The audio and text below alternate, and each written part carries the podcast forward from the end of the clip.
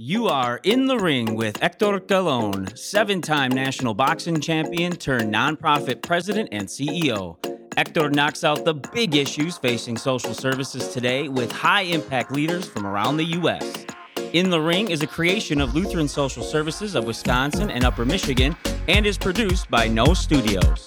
And now, here's Hector Colon. Hello, hello, hello, and welcome to In the Ring with Hector Colon, the show that gets real about the challenges facing the social services sector and the people we serve. I am so grateful to the wisdom I gain from my season one interviews with thought leaders from across the country, addressing the challenges that face our colleagues, the people we serve, and how they are ensuring the financial viability of our sector. You can check out all of my interviews at W uh, at LSS WIS slash in the ring. I hope the conversations spark awareness and that they serve as inspiration to all of those connected in our sector. Uh, this year, we're going to dig into the punching power of our sector, highlighting the many ways that thought leaders and organizations are knocking out their challenges and moving their organizations forward. Subscribe on YouTube and follow us on Twitter and LinkedIn so you don't miss any of these important conversations in the future. Thank you to In the Ring podcast sponsor M3. We are so appreciative of your sponsorship, your partnership and friendship, and all you do for LSS and so many organizations across the country. Okay, as my coach Shorty used to say, let's go, champ. In the ring with me today is Michael Lappin, the administrator of Milwaukee County Behavioral Health Division. Welcome, Michael. Thank you for having me. Thank you. Thank you. So, Mike uh, had became the administrator of Milwaukee County Mental Health Services in 2016. And I recall the, the newspaper article that went out. Uh, Bill Glauber said Mike Lappin is about to take one of the toughest jobs in local government. And I agree. This job was a really hard job back then. It continues to be a hard job. And Mike Lappin has done a great job. Uh, Mike Lappin became the division's uh, administrator, the sixth administrator in just 10 years. So it was high turnover in that role. And he moved, he came from uh, where he was the director of Ozaukee County Health and Human Services, where he oversaw a staff of 100 and a $12 million budget. I was serving as the director of health and human services at the time, where we were moving away from an institutional model of care towards a community based model of care. And we invested millions of dollars. We closed our long term care institution and invested millions into the community to move in that direction. And but we needed to do a lot more. We were in the beginning stages of that major turnaround. A lot was accomplished, but more needed to be done. In that article that I was referenced, I said Mike Lappin was the right person for the job because he has great leadership. He is very data driven and is collaborative. I also shared that we are redesigning our system. We made lots of progress, but Mike was the right leader to take us home. Mike uh, and all and I also started our careers together. Uh, Mike hired me uh, when I worked at Wisconsin Correctional Services as a, um, a clinical um, uh, providing mental health services for individuals that came out of long-term care units. So I learned a lot from Mike. Then we we grew up together, and it was an honor and privilege to work with you for a short time while I remained at Milwaukee County before I left uh, to the organization I love now, uh, Lutheran Social Services of Wisconsin and Upper Michigan. Welcome, Mike.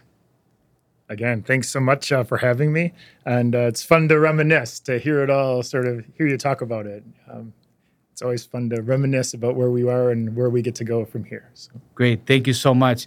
Okay, are you ready for round one? I am. good, good.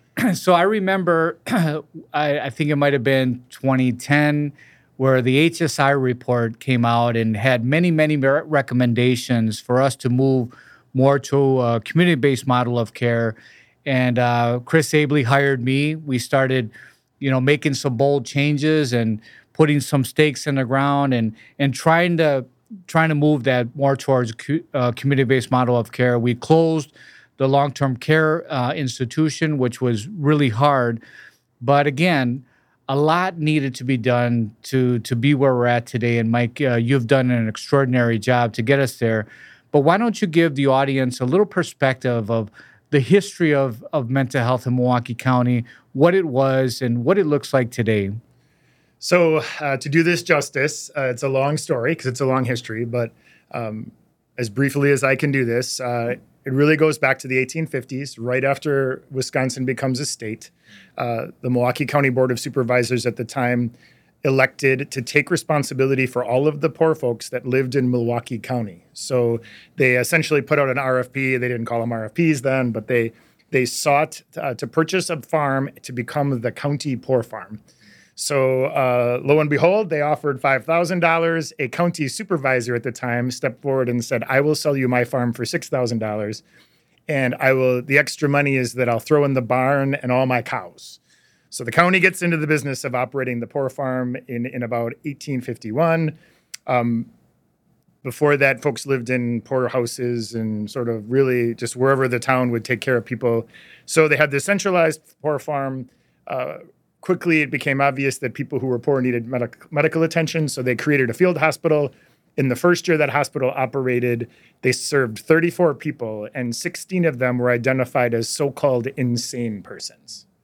So right there is the first time in the history that you see that people with mental illness are referenced.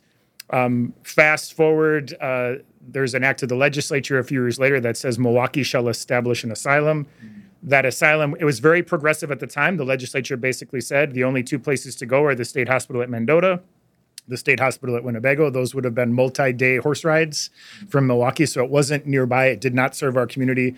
So the idea, again, which sounds really progressive even today, was to create an asylum in Milwaukee to serve people closer to home. The hospital opened on March 26, 1880 was the asylum for the acute insane in Milwaukee. Um, the buildings are long gone, but that was the first hospital. Uh, within nine years, they built a second facility. Um, and it really began this era of institutional care that really carried through all the way until 2010.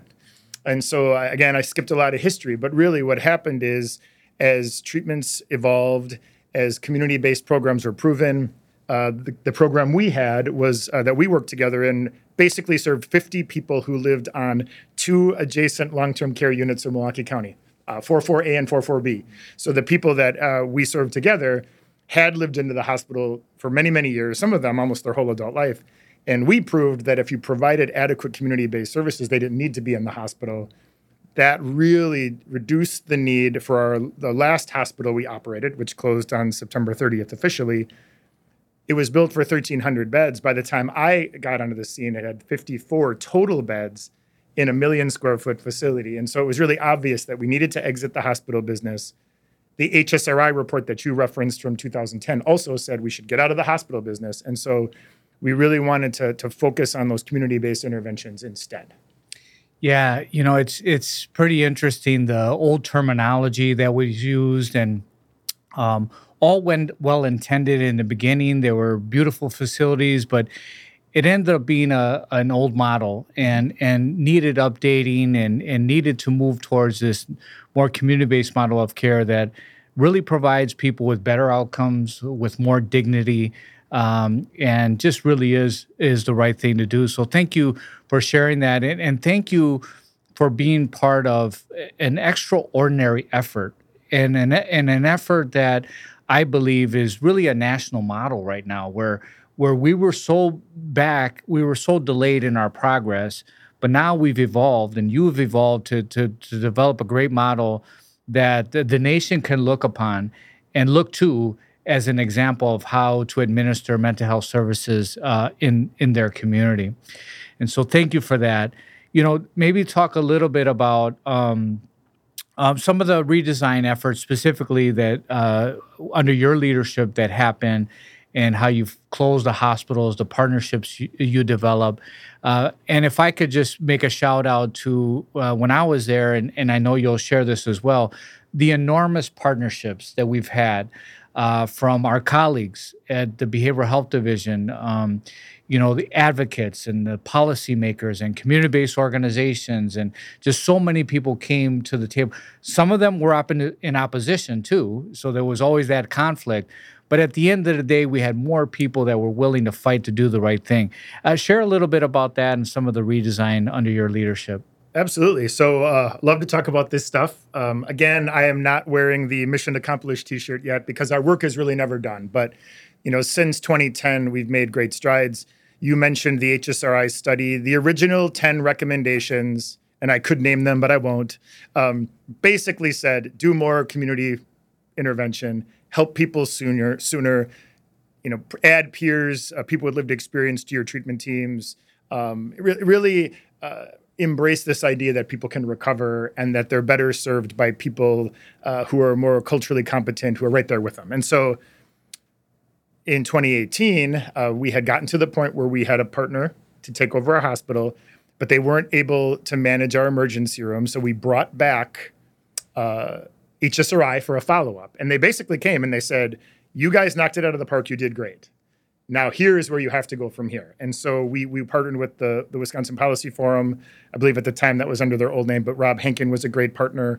And they basically said, Milwaukee County really needs to maintain the emergency room as a center of excellence. So we had over time evolved. Uh, there's a unique statutory requirement in Milwaukee that basically says for a person who's being cared for against their will, so people who are in police custody due to a mental health crisis, the county must provide a psychiatrist's assessment within 24 hours. So we had always achieved that by having an op- operating our own emergency room so one of the major recommendations and the, the biggest opportunity for partnership became preserving that emergency room uh, for the Milwaukee community. So we looked at all the data.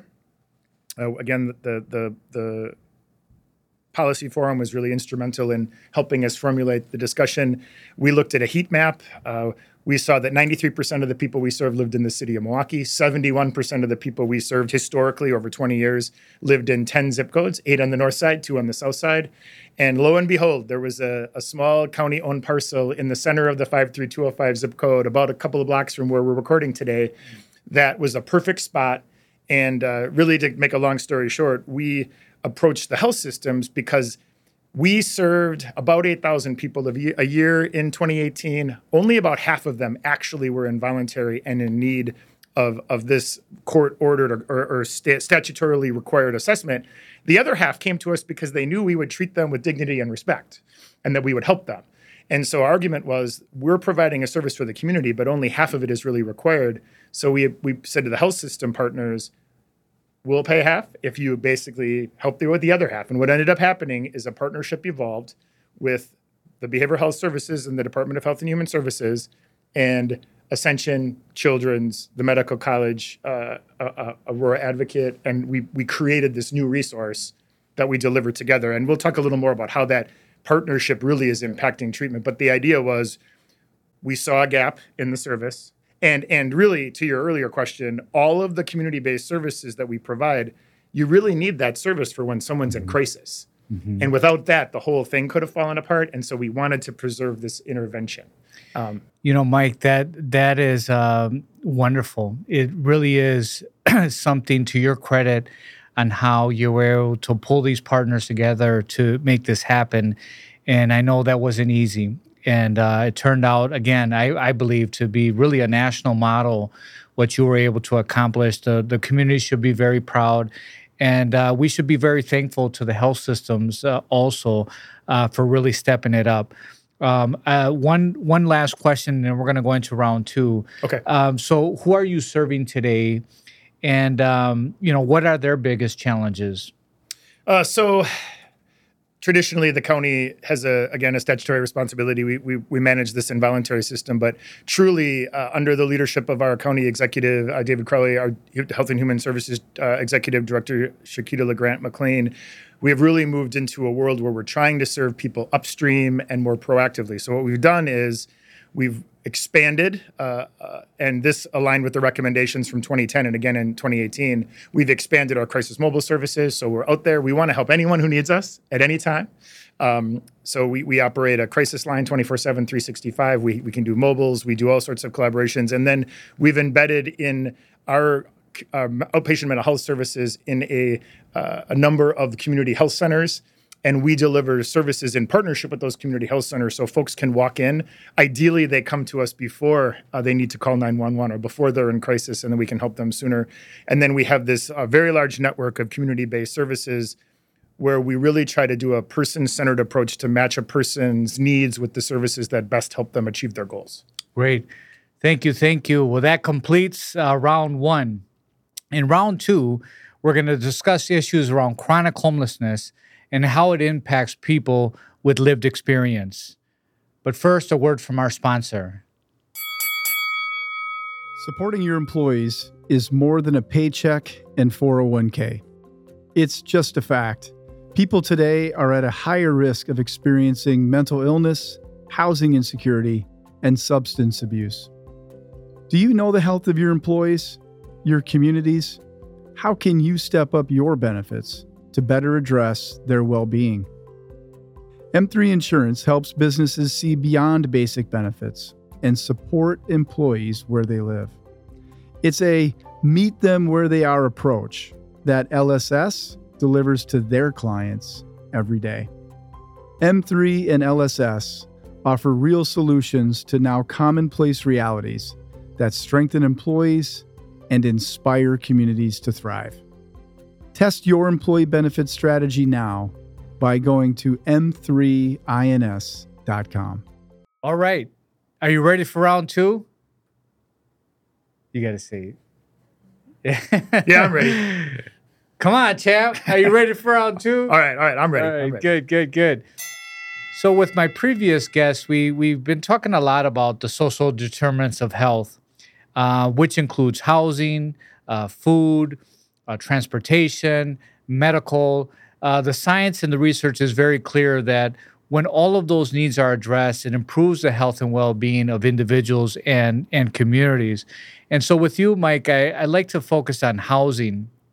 Could you tell us a little bit about the collaboration that uh, the Behavioral Health Division had uh, with housing to end chronic homelessness? Uh, again, I was so proud to to be there during the beginning stages when uh, working with Chris Abele, where we declared that we want to put a stake in the ground and say we're going to end chronic homelessness in Milwaukee County. And uh, it was it was good to be a part of that, and you guys continued that. And so, tell us a little bit more about that, where that's at, and and the progress that you see with, as a result of that initiative.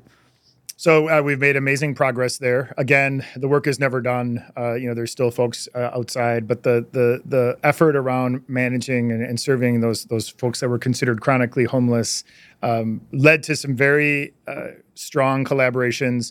The Milwaukee County Mental Health Board, which is my governing body, allocates a million dollars a year to the housing division, recognizing that the housing division is essentially the outreach arm of the behavioral health division in this space. So many folks living outside have a mental health or substance use issue as well. So for the for people dealing with those issues who are also outside, we work very collaboratively to come up with solutions.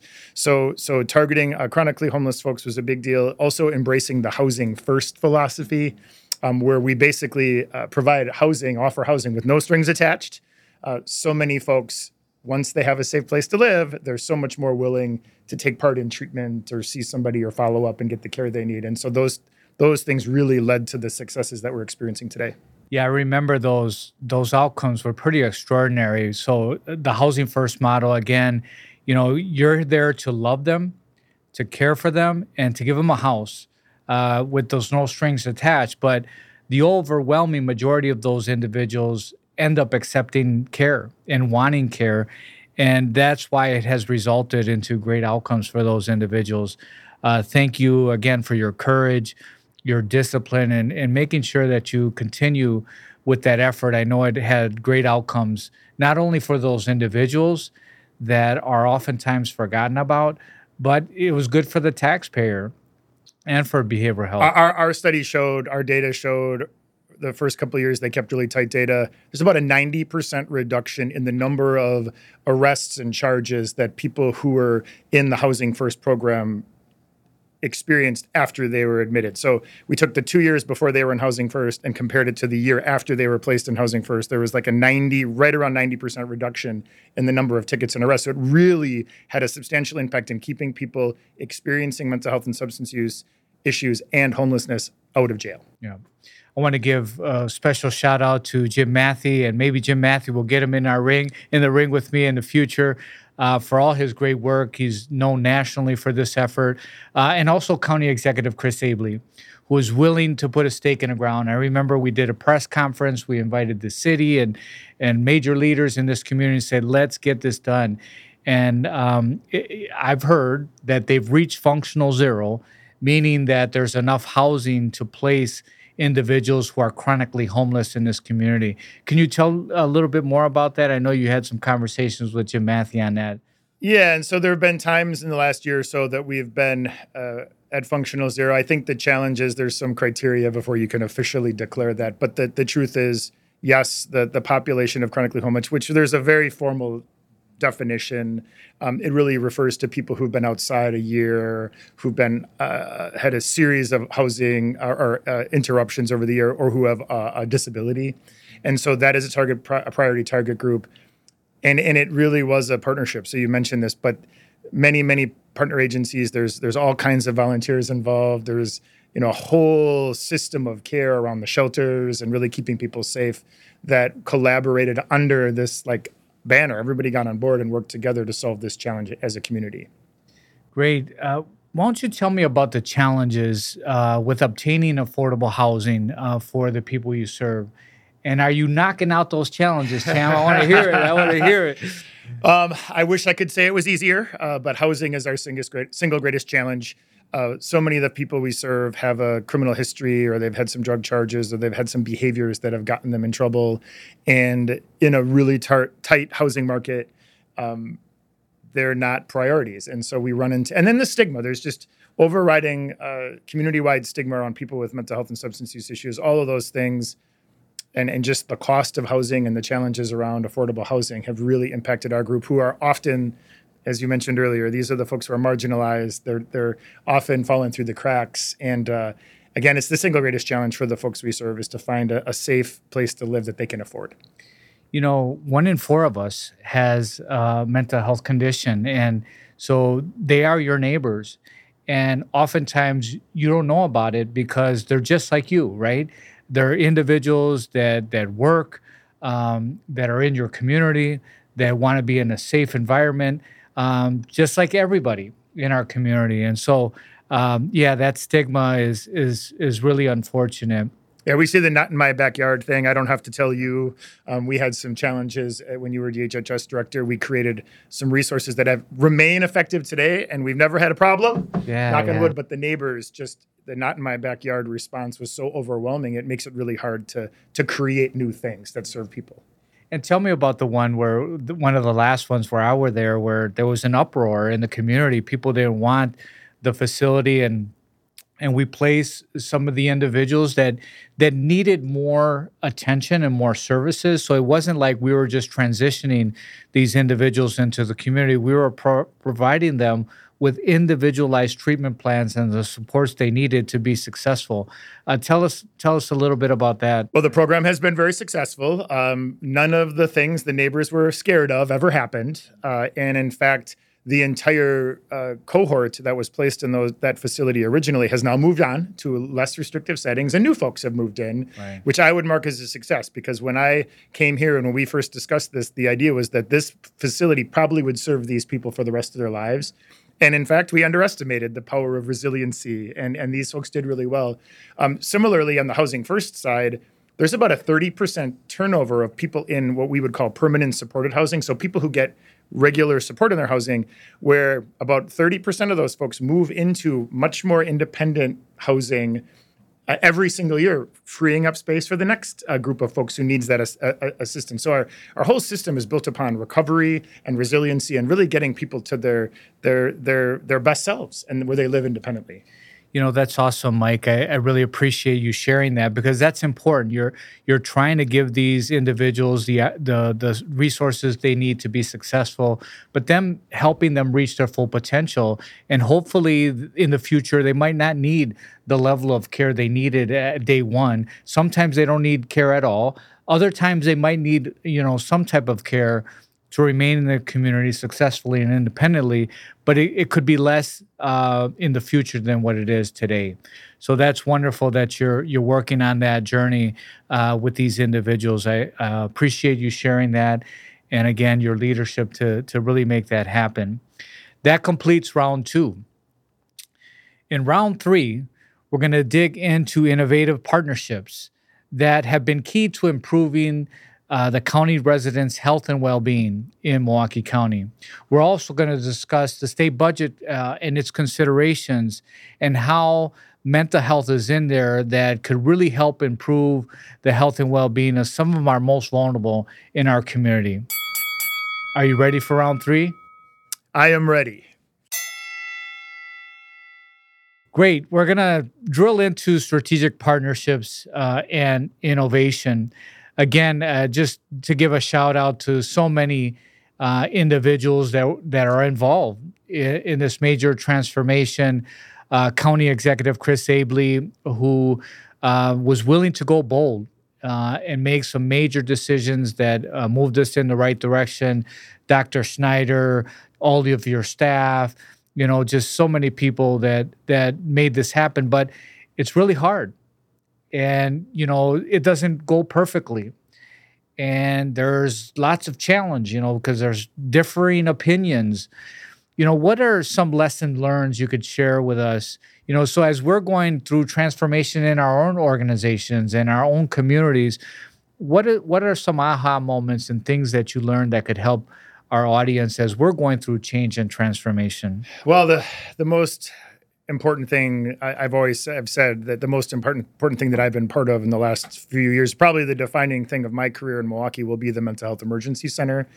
And in that scenario, we knew we had a good thing. We had a nationally recognized best practice, but it was really entirely on the county, and that wasn't sustainable. There had become this dynamic where there was sort of the county patient and then the health system patient, and we had to we had to blow that up. We just had to.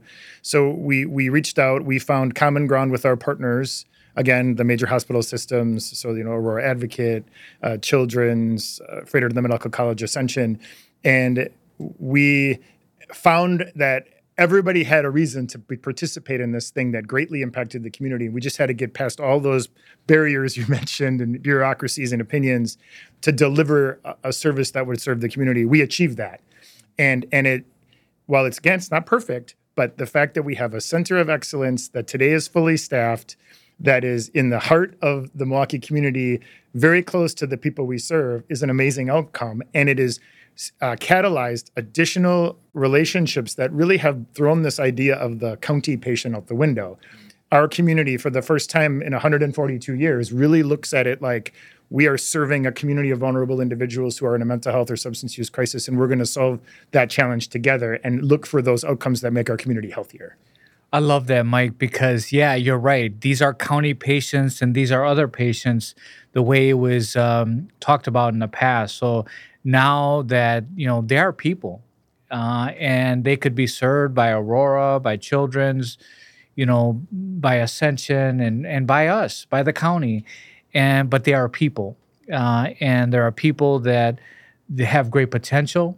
Um, and some of them have great needs, but you're there uh, to serve their needs and and help them reach uh, their full potential. So thanks thanks for sharing that.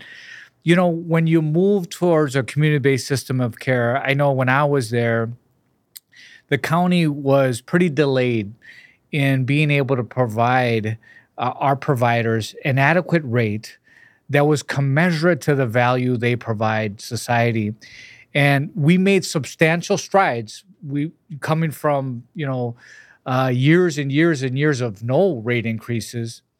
And so people were appreciative. We weren't quite able to get where we needed to go. Uh, but tell us a little bit about your journey uh, on that, uh, your rates, and how you deal with your partners. So it's a it's a great point. Uh, right now, it's it's really challenging to find great staff. Uh, any industry, but is hard. Healthcare is extraordinarily hard. Unfortunately, mental health and substance use is even harder uh, because of the scarcity of qualified folks. So we know uh, we rely on partner agencies that you've said. Most of our services are delivered through partnerships. So the rates we pay have to support good people if we expect good people to provide this service. So we've targeted key services and provided those those uh, enhancements where we can.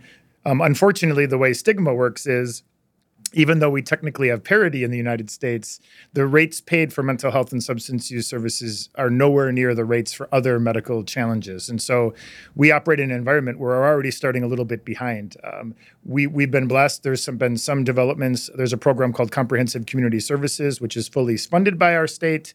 Um, essentially, the county runs the program, but really our partners deliver the service, and we're able to provide a reasonable rate, and then the county is made whole. That has made a significant dis- difference.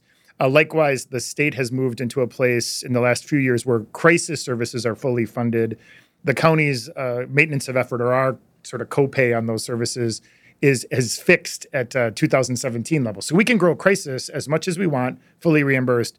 We've invested all of those opportunities and the savings of not operating a million square foot hospital with 50 patients into those community based services to really uh, bolster those services so they're there to serve the community. That's great. Uh, now I'm going to give you a little bit of a hard time, champ. I was going to respond. We were going to LSS was going to respond to one of your RFPs, and we we took some time and and I even told my my colleagues. I said, look, if we lose 100,000, 200,000, I still wanted to be in Milwaukee and be a major player. And um, then we'll fundraise uh, for the difference. But they came back and said, Hector, there's about a $500,000 gap. And that was something we just couldn't do. And so I, I, just wanted to share that with you to, to, to say that I know you're making a lot of progress, uh, but those rates, um, if you could um, redirect more of those savings to the community-based providers because I know others are, are facing a similar and and you're not this isn't uh, the case because you don't want to do it. I know there's limited resources that are available to do it, but you want to talk a little bit about that, Champ? Well, you're, and you're, and you're talking about the the community yeah. support program or CSP, and you know what's what's it's true. Uh, we received a $4 million grant over four years to operate a, our own program at the county, which we wanted to do. But that was the gap then. So it's, it's it was a million dollars for us to deliver that same high level of service. Uh, and it's uh, there was a there was a, a, item in the state budget that I have lo- lobbied for for about 10 years where the state would have funded that program, CSP, like they do CCS, making the county whole. Mm-hmm. That would have allowed us to expand. Uh, unfortunately, that was one of those uh, one or two in the morning cuts from the budget document. We are hopeful that that funding will be restored through separate legislation, but that particular program is so amazingly effective. And I could spend an entire podcast talking about ACT and assertive community mm-hmm. treatment and how amazing it is to serve people. Uh, but you know the you know my role, you know, and, and as I've I've been uh, fighting for this increase in funding because the the way the program is set up is basically from 1989 and hasn't changed, and it does not reflect the the knowledge that we've gained since then in how to serve people. Nor does it fund the level of a professional that you want deployed to your most challenging cases, the sickest folks, because otherwise they're in hospitals and they're in jails at great cost. Yeah, thanks for for sharing that. You know, we've had two governors in a row. You mentioned CCS, and Scott Walker was the governor that ended up paying uh, at the state level to make CCS available, comprehensive community services. It's a service that provides um, services for people with uh, severe persistent mental illness. LSS is, uh, you know, where many counties uh, provided services under that that program. So we're very thankful that wouldn't be available uh, without Scott Walker. And now we have another governor that has been very uh, supportive of mental health. In fact, his budget he said this is this is the budget of mental health and made uh, extraordinary investments. So again, so proud of our current governor for all the investment he has made. Uh, tell us a little bit about some of the things you see in there and how it might be beneficial to Milwaukee County. So the the budget is a bit disappointing because it you know, the governor did declare uh, the year of mental health. Mm. Many of the amazing ideas that were in that budget have been removed today. We are still hopeful, uh, trying to stay positive that we'll be able to fight for legislation that brings back some of those great ideas, like fully funding CSP, like enhancing county crisis services.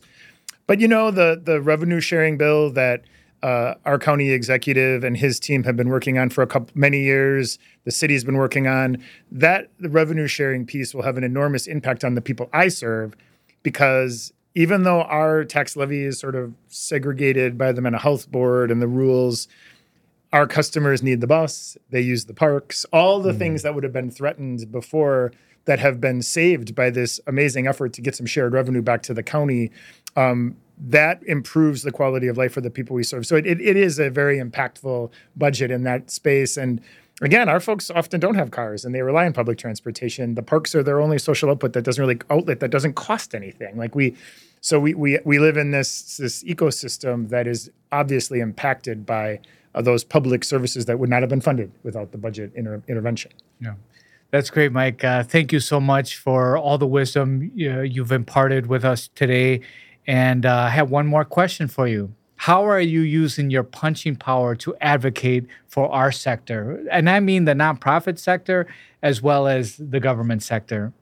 Well, I I've absolutely invested my punching power in uh, making the case for the funding of CSP and the expansion of service, but really also this this notion of approaching this care as a collaborative. That there is no uh, private sector, there is no public sector. There's only a, a health community that is trying to, to solve a challenge in that uh, we have many people in our, our society impacted by mental health and substance use. As you have mentioned, something like a quarter of the population at any given time. Only if we collaborate together will we reduce that impact. We'll make our community healthier. The county's audacious vision is that we're the healthiest community in the state. It's not going to be done by county. It's going to have to be all of us together achieving that goal. And I think we're on the right track. I think that the the the the bones are there, yeah. and and every day um, I have a great team that is always tire, tirelessly trying to make the services better. They're meeting people in the community where they're at, and and truly we are there as well in our crisis service to support those programs throughout the community to make sure that when something gets to that level, we're there to help, and that that collaboration has to start uh, to expand uh, in order to be successful. We need our partners to, to, to survive and to make the work happen but we also need to support our partners with our services that only the county can provide and that's the that's the relationship we're moving forward with. Well thank you so much mike. Um, you know i've always thought uh, you're so smart. Uh, i got a little bit smarter uh, being connected to you. Uh, you have a huge heart um, and you want to do the right thing. Um, and you also are a good leader and you know how to get stuff done so thank you for being on my on my show. Uh, thank you for your friendship. Uh, thank you for your service to the community and all you do. I know so many people love you and are thankful uh, to your leadership. Um, thank you. Yeah, well, thanks for the opportunity. And I, I guess I would just say uh, or ask you. So seven years later, so did we do it? Did we did we did we do what you expected us to do? And absolutely, so, absolutely. Okay. You guys, uh, you know, got the the the closure of the inpatient unit and the fact that you got the hospital systems together uh, to collaborate and and serve the population. And I really love the fact that how you know these aren't county uh, employees; these are people and you're you're moving in that direction to try to reduce uh, stigma. Um, don't give up, champ there's still more work no, to no, be done. No, there's work to do. Got to increase those rates. so, thank right, you. Thank you. All right. That was a great episode with Mike. Again, a dear friend, a great leader in this community. Uh, he's very smart. Um, he's a great leader. He knows how to bring people along uh, to get some really good stuff done. I'm honored to call him my friend. So, I just want to debrief and, and share a few of the key points. Uh, in Milwaukee County, you know, HSRI had that report in 2010, and major transformation occurred uh, during that period. And really moving towards a community based uh, system of care. Uh, Mike said we're, we're trying to serve these individuals sooner, more prevention versus um, costly uh, services, the use of peers and support specialists individuals with li- lived experience working in this space and support people along their journey of recovery. And so those are things that are very important. Moving upstream, you know, trying to get more into prevention versus um, um, institutional care or inpatient care. Uh, they have a crisis line, which is a 24 7, 365 day operation available to the community every single day at all times uh, of the day. One thing that's really impressive is is the emergency room that was developed uh, by Milwaukee County in partnership with the health systems here in Milwaukee County. What's so impressive about this is that it's not the county patients uh, versus other patients. These are just individuals that need care and are served through this really good partnership. So, Mike uh, Lappen and all the health systems and everybody else who was involved in getting that done uh, should be recognized because I know that this was no easy task uh, and it's resulting in some great outcomes for the people in Milwaukee County. I gave Mike a little bit of a hard time with those rates. You know, it's it's hard for nonprofit providers uh, to provide really good quality services when we aren't paid adequate uh, to the to the um, difference we make in the lives of the people we serve and and the broader community. And I know Mike is making strides. He's trying really hard. Uh, they have very limited resources there, but I know it continues to be a, a, a thing of concern for him. And I hope that in the future there'll be more robust funding for community-based part, uh, providers such as LSS and many others that are are part of the Milwaukee County um, um, behavioral health system. And he's going to use this punching power to continue to make uh, the statement that we are people. Um, we're not county people and other people, but we're just people. And uh, he's going to continue to advocate for that. He's going to continue to advocate for funding. Uh, in the budget, there's uh, funding for a community support program for people with mental illness, and he's advocating for a match there and that would be a game changer for our sector and and for even individual uh, organizations like LSS, where we can provide this service in Milwaukee County uh, because there would be more robust funding. That concludes our episode. In the ring with me next is Mike Victorson, the CEO of M3 Insurance and the sponsor for our podcast. Um, the interview I had with him before was was great and he imparted a lot of great wisdom and insights into the into the community and our sector. I'm sure was very grateful to him. So I'm looking forward to having him again on our show. You can find out more about In the Ring with Hector Colon podcast, our guests, our episodes on our website at lsswis.org slash in the ring.